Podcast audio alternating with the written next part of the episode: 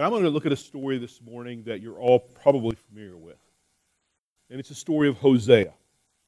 This is a particular challenge for me because just a few months ago we went through Hosea in our Bible study. And uh, we did that probably for four or five weeks. And I've got 20 minutes, 30 minutes to narrow it down. And I thought, what would I tell you about Hosea? Especially if you already know the story of Hosea. And uh, I believe that God has shown me a few things, and I hope that, um, hope that He'll show you a few things as well. Uh, let's pray before we begin. Father God, thank you for this day. Thank you, God, for the opportunity that that we have to gather around the table and to recognize you for who you are, uh, to remember what you've done for us. Thank you that you love us anyway. And that's not free reign on, on sin. That's not um, living any way we want to. We know that there's responsibilities with grace. We know that there's responsibilities with, with associating ourselves with Jesus Christ. And I pray that you would remind us of those things today. Father, as we look at the story, the life and times of Hosea, I pray that you would open our eyes, open our hearts. Most importantly, God, uh, show us a mirror. Allow us to look honestly and for as long as it takes into our own life. In Christ's name I pray. Amen. You know, sometimes it's easy to see the faults in others before it is to see it in yourself, right? Right? No, that's not true. It's not sometimes. It's all the time, right? I mean, I can see your faults long time before I can see my own.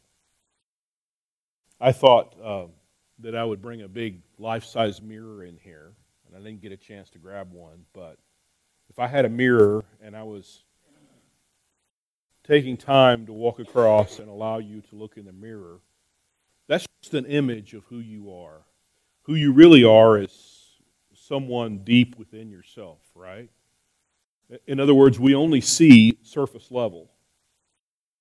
Those of us in our Bible study this morning, we were talking about the anointing of David, the calling of David, and you you'll remember that text. For those of you who weren't in our Bible study, we looked at 1 Samuel chapter 16, and verse 7 says, God doesn't look like we do. He doesn't look on the outward appearance, does he? He looks at the heart. Wouldn't it be great if we were able to see, right? I've had people say uh, just recently there was a radio station, local radio station, that asked, if you were a superhero, what power would you choose? And they were talking about stuff like people in my generation, we think of the Bionic Man. Anybody know the Bionic Man, right? Or, or you think like uh, I can run really fast. Or the thing that struck me the, strange, the, the, the most strange thing that came, and, and, and I guess it's not so strange, but it was strange at the time. I thought, this person said, if I could see everything, if I could see the very core of who you are. Some of you are shaking your head like, uh uh-uh. uh. That's not really a gift, is it? In fact, it would be awful scary. And yet, God looks upon the individual's heart. That includes motives, that includes skill set. That includes everything they are, right? The heart is the core, the center of who you are. At least that's what the Jews believed, and I think that's what Scripture says, right? The heart, the very core of who you are. We're not talking about a muscle in your chest. We're talking about who you are intrinsically, your DNA included, but, but what are your motivations, right? It's where love and joy and peace and patience and kindness and all those things the Bible talks to us about, the fruit of the Spirit. Anybody know that text from Galatians, right? That's where those things reside, right? Fruit of the Spirit.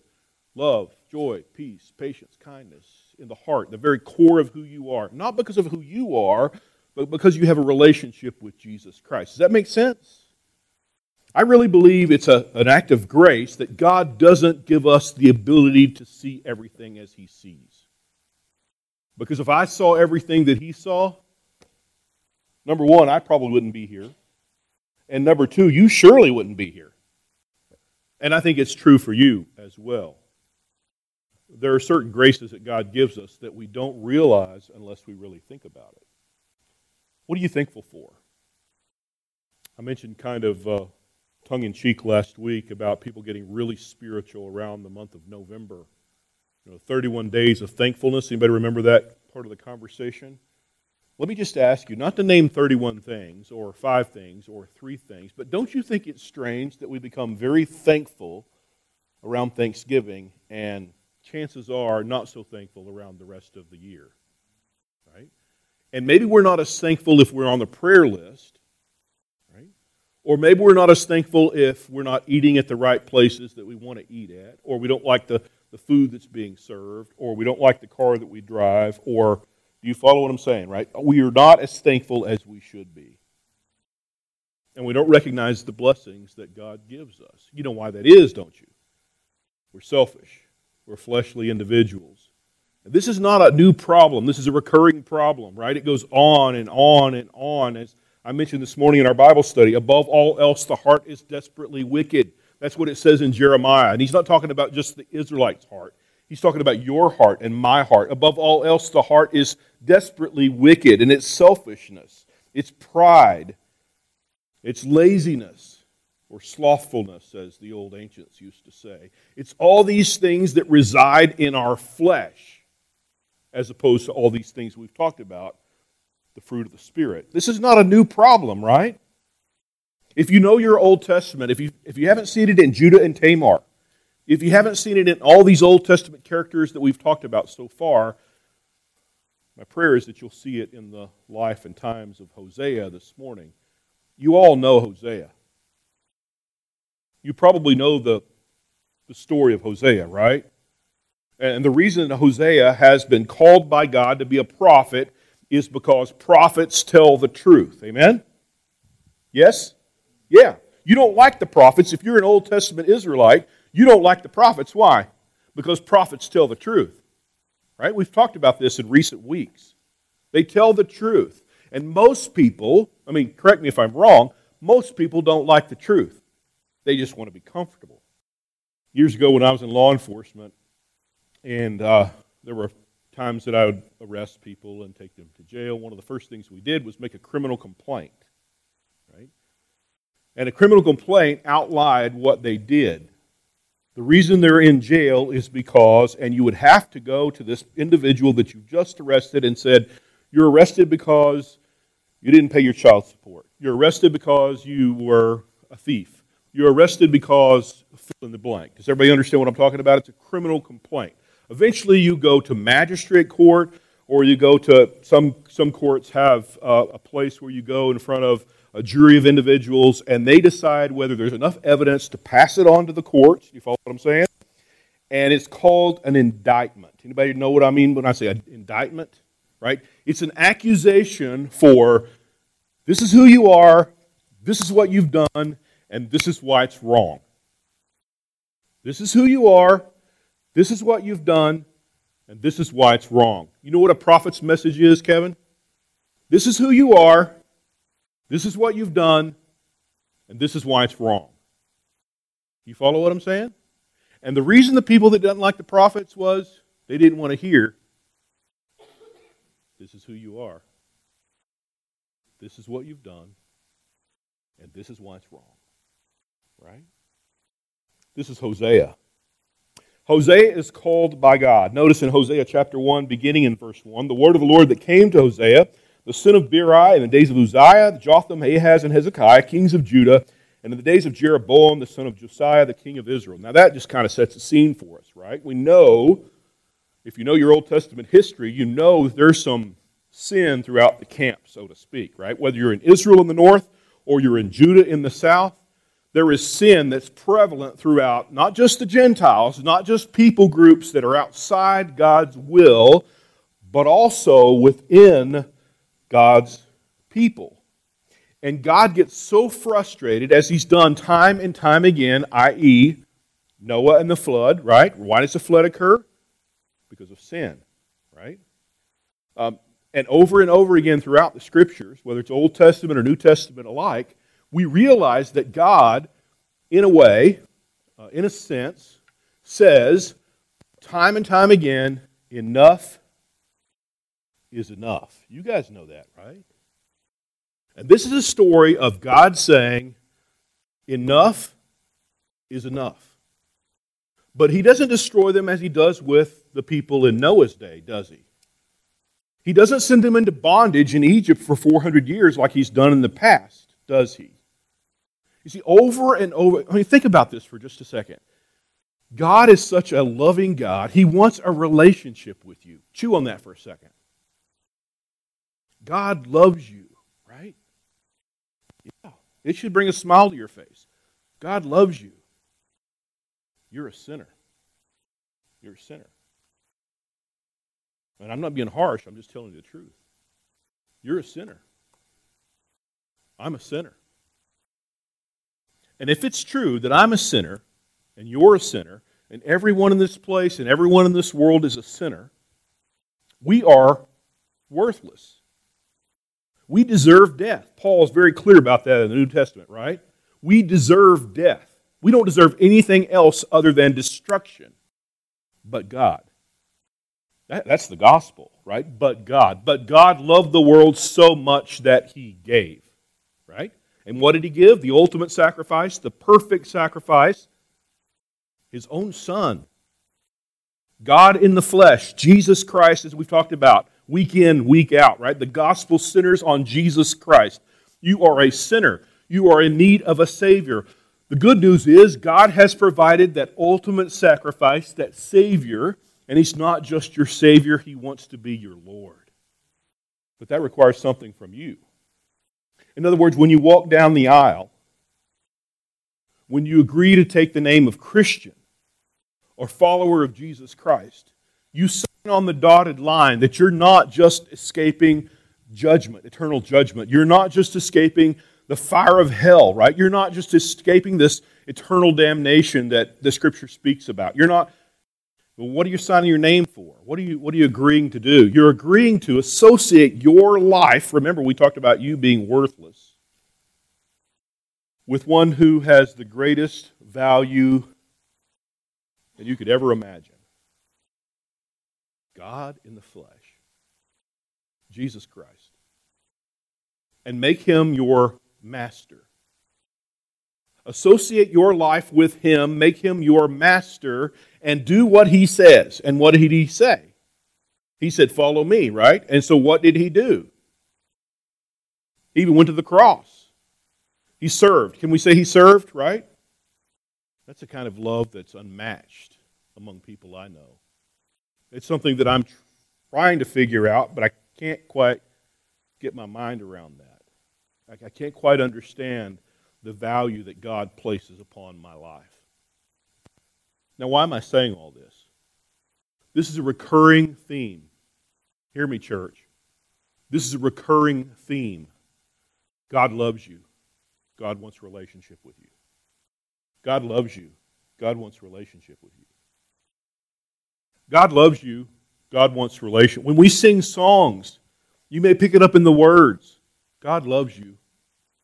God wants relationship with you. When you open the scriptures and it says more than just for God so loved the world, right? Over and over again, the message is God loves you despite who you are and despite what you've done, and He wants relationship with you. The other side of that coin is what? You continue to reject Him, right? You continue to reject the relationship that God offers. God makes the invitation, and you continue to reject that invitation. How do I know that? Because you're a sinner. I'm a sinner. We're filled with flesh. We don't just brush up against sin, do we? No, we don't brush up against sin. That's not what Scripture says. You know what Scripture says? Remember, above all else, the heart is desperately wicked. What's the heart? It's not a muscle in your chest, it's what? The very core of who you are. You don't brush up against sin, you're permeated by sin. And so when God reaches out and wants a relationship with you, it's not that He needs anything, right? God doesn't need anything, but He wants, He desires relationship with you. And He wants relationship with me. And the story of Hosea is God wants relationship with his people. God wants relationship with the Israelites. God wants relationship with the prophets. God wants relationship with every individual in the world. In fact, he wants so much that he died on the cross. And the Israelites, and the prophets, even, and the people of God, to include you and I, continue to reject that relationship. That's not a very encouraging message, is it? That's the truth. That's what we find here when we have Israel in the north, Judah in the south. God is going to say, Enough is enough, and I'm going to let the Gentiles, mind you, and you know who the Gentiles are. If you're an Old Testament Jew, who are the Gentiles? They're the dogs, they're the pagans. They're the people that don't know God at all, right? And God's going to use those dogs to come in and to overthrow our government and to take us off into captivity because then we may turn back to God. Because then we may realize how much of a good and loving God that we need. Because then when we come back and we fall at His feet and we repent of our wickedness, God is there to receive us.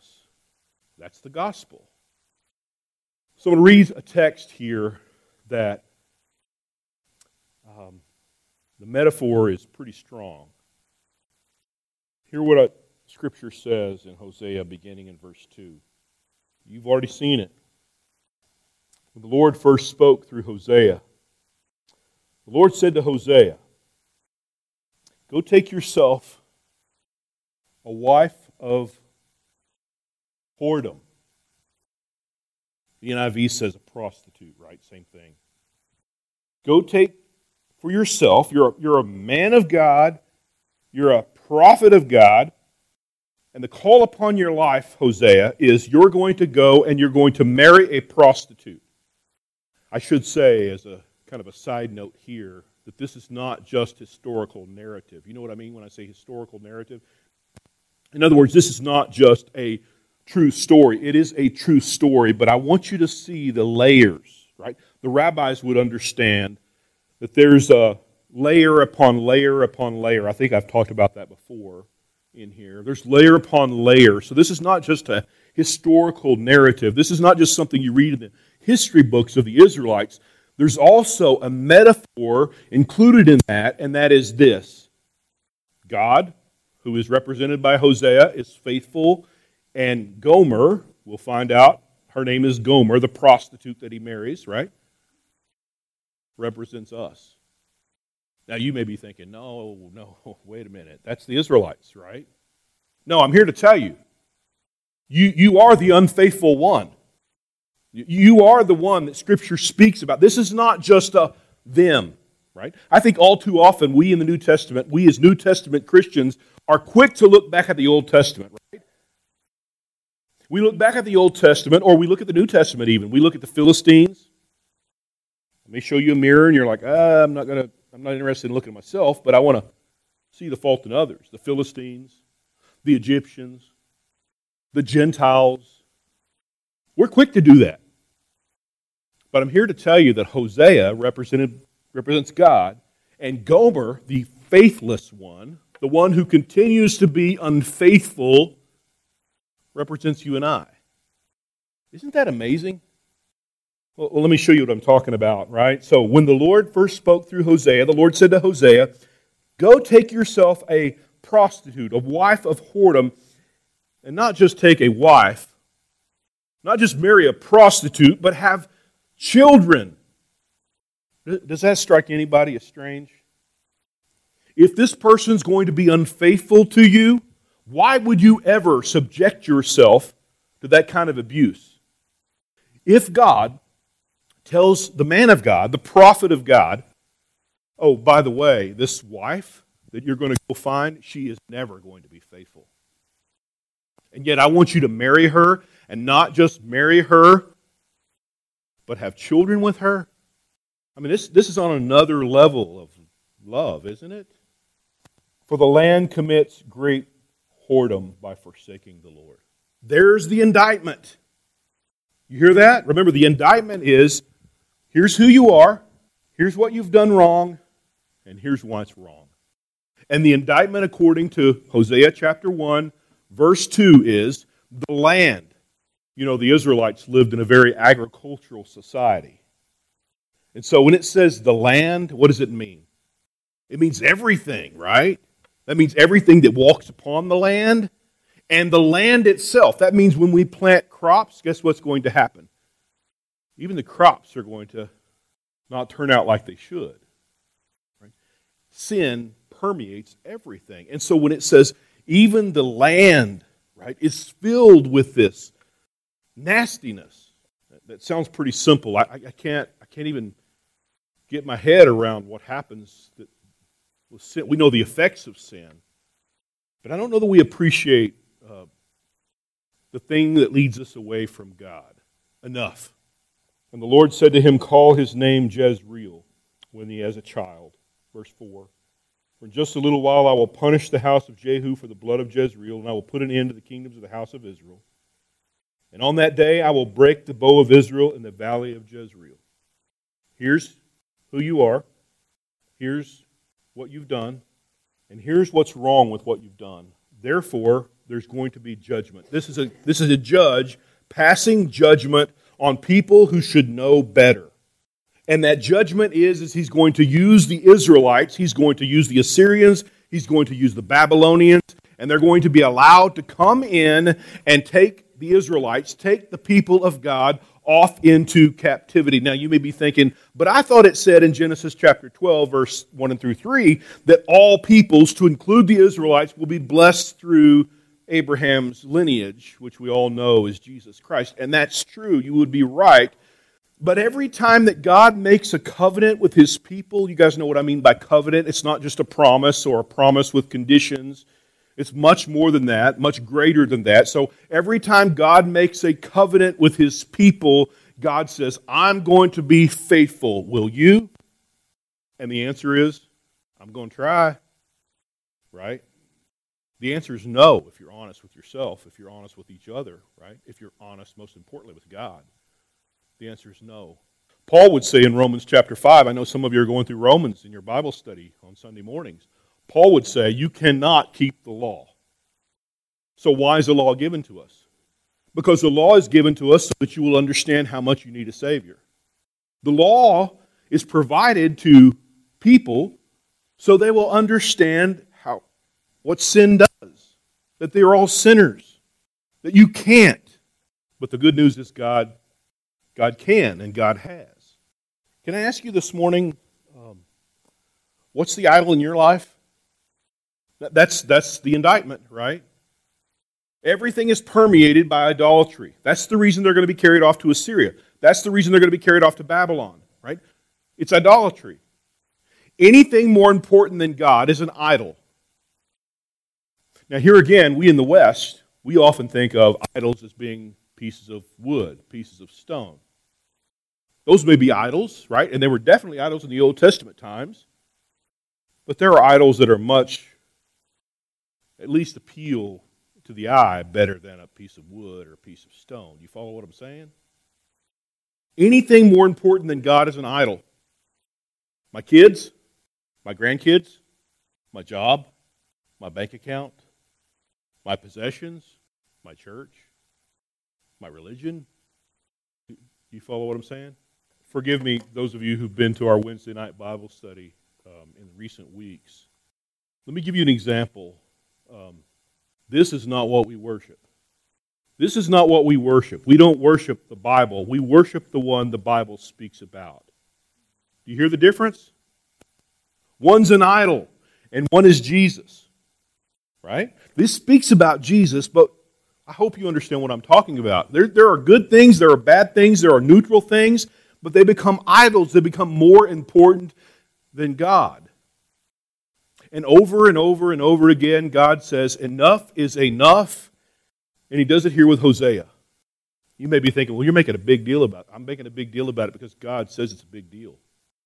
Romans chapter 3, verse 23. All of us. Oh, come on. My grandmother was pretty spiritual, right? No, all of us. All of us fall short of the glory of God. All of us are sinners. All of us are in need of a Savior, that Savior being Jesus Christ, right? Your kids can't save you. The money in your bank account can't save you. Your possessions can't save you. There's nothing that can save you from yourself other than Jesus Christ. The reason that God had to go to the cross is because we are all worshipers of idols. We are the prostitute. We are the faithless one. We are the one that continues to be unfaithful, and yet God, in His rich mercy, as Scripture says, reaches out to us over and over and over again, wanting relationship with us. Wow. Look over at chapter 6, if you will. What, what would I say to them, God, that they don't already know? What, how can I remind them? You know, one of the things I think we do as we gather around this table every week and we remember God's faithfulness and we receive forgiveness and we recognize that we are not living up to our end of the bargain. I think sometimes we just need to remind each other of how good God is, not just in November. If you recognize your blessings today, if you recognize how good God is today, why wouldn't you do it on a Monday or a Tuesday or a Wednesday or a Saturday or a Friday or when you're on the cancer list or any other time? Here's some of that from Hosea chapter 6. This cycle. You're a sinner. God's going to judge. Now repent. Now turn around. And so they get it for a while. And then we fall back into the same old trap. I'm going to read beginning in verse 1. I want to pay close attention to verse 6. But listen to what it says Come, let us return to the Lord. For he has torn us that he may heal us. In other words, he's judged us. But know that God is not a God that's going to, God wants the best for us. God's going to heal us. But we also have responsibility, right? For he has torn us that he may heal us. He has struck us down and he will bind us up. If you know the Old Testament history, you know, in 722, the people of Israel were taken off into captivity. In 586, the people of Judah, who should have known better, who should have seen their neighbors to the north and said, We're not going down that path, right? They don't, they don't learn from it. And they do the same thing. But in 516, God is faithful and He's true to His word. And we have a Gentile king who signs a decree allowing the Israelites to go home. Is that because the Israelites are special? No, it's because the Israelites serve a special God. In fact, the only God. You will never do your part, and God always does his part. Isn't that the definition of grace? You will never do your part, and God loves you anyway. That's called agape love. Love despite you, God loves you anyway. That's the gospel. And so it goes on to say, after two days he will revive us.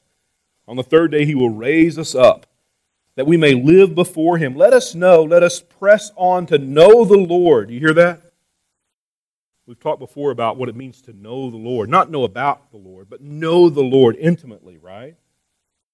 His going out is sure as the dawn. He will come out us to us as the showers, as the spring rains that waters the earth. What shall I do with you, O Ephraim? What shall I do with you, O Judah? O people of Hillcrest, O Mike Crow, O fill your name in the bank. What, what shall I do with you? Your love is like a morning cloud, like the dew that goes early away. That's the indictment. Therefore, I have honed them by the prophets. I have slain them by the words of my mouth, and my judgment goes forth as the light. For I desire, pay attention, verse 6 For I desire steadfast love and not sacrifice. You can't be religious enough to get into heaven. It says it here, for I desire steadfast love and not sacrifice. The knowledge of God is greater than burnt offerings. I mean, let that sink in for a second. What does he want? He wants us to know him. Not know about him, he wants us to know him intimately. He, he wants us to know him. If we know him, don't you think He'll take care of us? I mean, I can prove it to you over and over again. And you, you, probably don't need this. You can probably reflect on your own life and realize how God has come through time and time and time again, right? Despite who you are. If you haven't figured it out by now, there's nothing we have to offer. And yet He loves us continually. So let me ask you this morning before we move on quickly do you know God? I'm not talking about are you religious? I'm not talking about do you know the 66 books of the Bible? I'm not, I'm not talking about any of that kind of stuff. I'm talking about do you know God? And by the way, to know somebody, you're going to spend time with them. Not just on a Sunday morning. How much do you pray? How much do you get in His Word? Do you know God? I think that changes everything. And that's what He wants. One other thing, keep turning, chapter 14. The steadfast love. It's not about anything that we have to offer, it's not about possessions, abilities, circumstances, worldly wisdom. No, knowledge of God. And again, in chapter 14, God casts the line. If you don't know the book of Hosea, by the way, um, it is the cycle. It is Hosea, representative of God, marrying Gomer, prostitute, Israelite, you and me. She goes and does what she does, and Hosea continues to pray to God that God would change her heart. Eventually, she finds herself in a bad place and she repents, quote unquote, repents. So you'll understand what I'm talking about, quotation marks, because she repents, right? It's, it's all, you, you guys have seen me do this before, right? If this is the path of God, if I'm on the path of God, a prostitute, a faithless person is going the opposite direction, right? And God reaches out to her and asks her to shuv, to return, to, to turn around and go the other direction. And she does from time to time throughout the book of Hosea, right? She turns around, and Hosea thinks that God has answered his prayer, and they've, they've reconciled, and they've gotten back together, and things are good, right? And everything's, and then she turns around and she does it again you see what's happening? It's a picture of our life, is it not? Well, here in chapter 14, we, we see this one more appeal. One more appeal to God's people. Return, O Israel, to the Lord your God. That's the word shuv, Brandon. We've talked a lot. Brandon and I have talked a lot. Some of you have been in Bible studies where we've talked about the word shuv, S H U V in the Hebrew. It's this idea of, hey, just come home. I was having a conversation one time with a good friend, and we were talking about sin, and I think Greg mentioned Romans 7 this morning in our Bible study. You, you guys know the Romans 7 text, right? Where Paul says, Things I do, I don't want to do. The, the things I keep on doing, those are the things I keep on doing. Then he goes, What a wretched man I am, right? That's what he says. What a wretched man I am. So, my friend and I we were having this conversation about sin and, and, and thinking about that text in Romans chapter 7 and going, man, we are, we are wretched people, right? Why would God even take the time of day to do what he does? Why does he continue to reach out to us? He doesn't need anything, but why does he continue to reach out to us and love on us? And, and one of the things he said, he said, you know, it sounds too simple when we say we're in sin, we're caught in sin. And he said, we just say, stop it. Well, you can't stop it. You're a sinner. So you are. You've been permeated with sin. That's the effects of original sin. And it's not just Adam and Eve or Cain and Abel or follow the lineage, right? Get to your lineage, and it's not just about the Gentiles or it's not just about the Jews or it's not just about the people that put Jesus on the cross. It's about you. It's about me. And we can join with Paul saying, What a wretched person I am, but God. And he's asking them, he's pleading with them, he's begging them, hey, if you'll just come home, if you'll just understand what I'm calling to you, then all this other stuff will go away. Man, you want peace? Associate yourself with Jesus Christ. You want victory? Associate yourself with Jesus Christ. How many of you how many of you are stubborn? Yeah. All right hard headed. You know what I'm talking about, right? The Israelites, us. He's imploring us, right? Return, O Israel, shuv to the Lord your God, for you have stumbled because of your sin, your iniquity.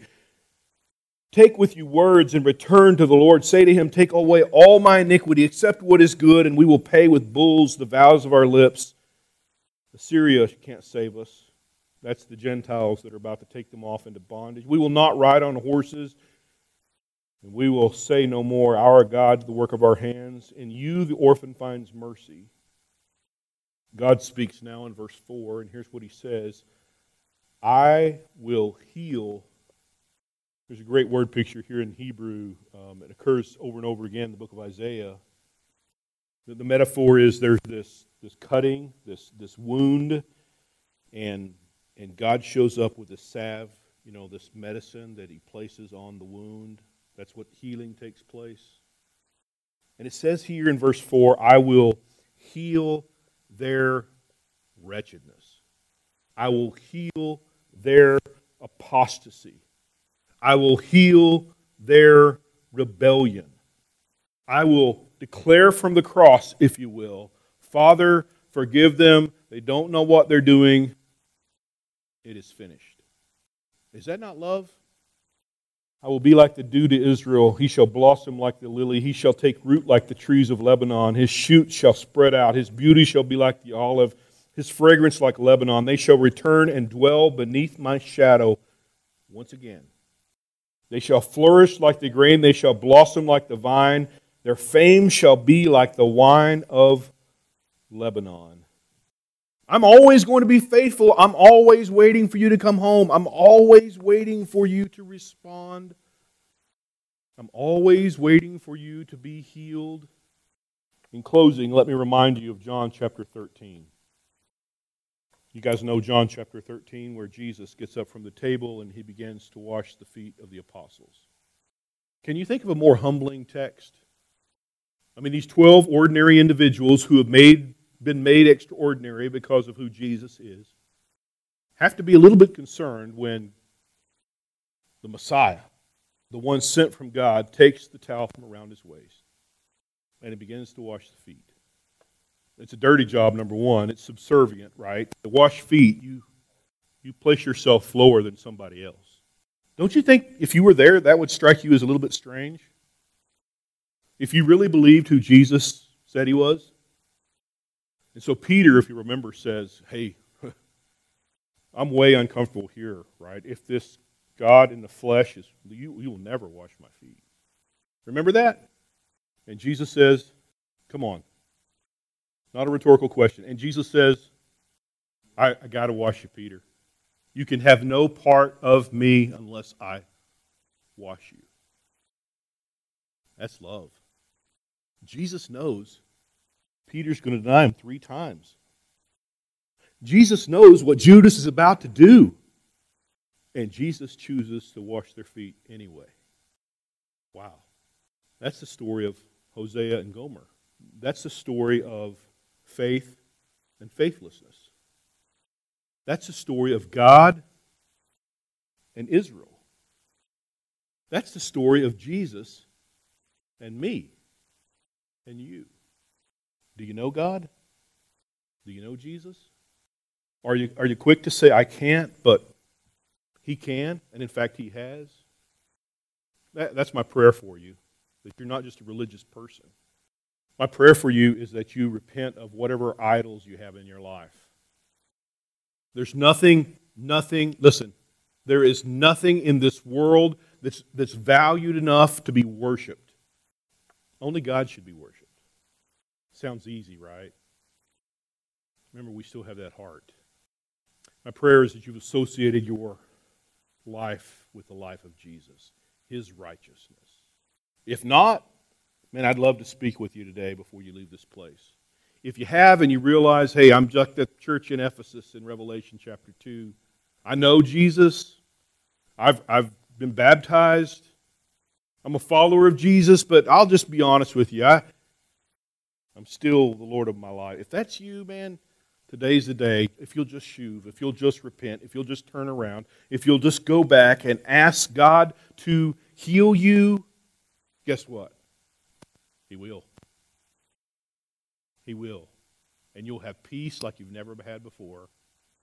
Now, before you do that, let me remind you when you do go back, when you do acknowledge that you've been wrong, when you do recognize that you are a sinner in need of a Savior, now you have responsibility. Let's pray. God, for your word, um, for your love and grace and mercy and compassion for the gospel. I'm grateful. I'm grateful that you love the way you do, despite who we are. I'm grateful that this truly is all about you. And when we attempt to make it about us, I pray that you would uh, forgive us. Help us never to cheapen, devalue the sacrifice that you've made for us. If there's someone here today, God, that has not received Jesus, who's not associated their life with the life of Jesus, his faithfulness, I pray that today's the day. For those of us who think we've got it figured out, we, we know better than the rest, I pray that you would forgive us quickly. Shake our world, do what we need, what you need to do. Um, help us to respond as you see fit.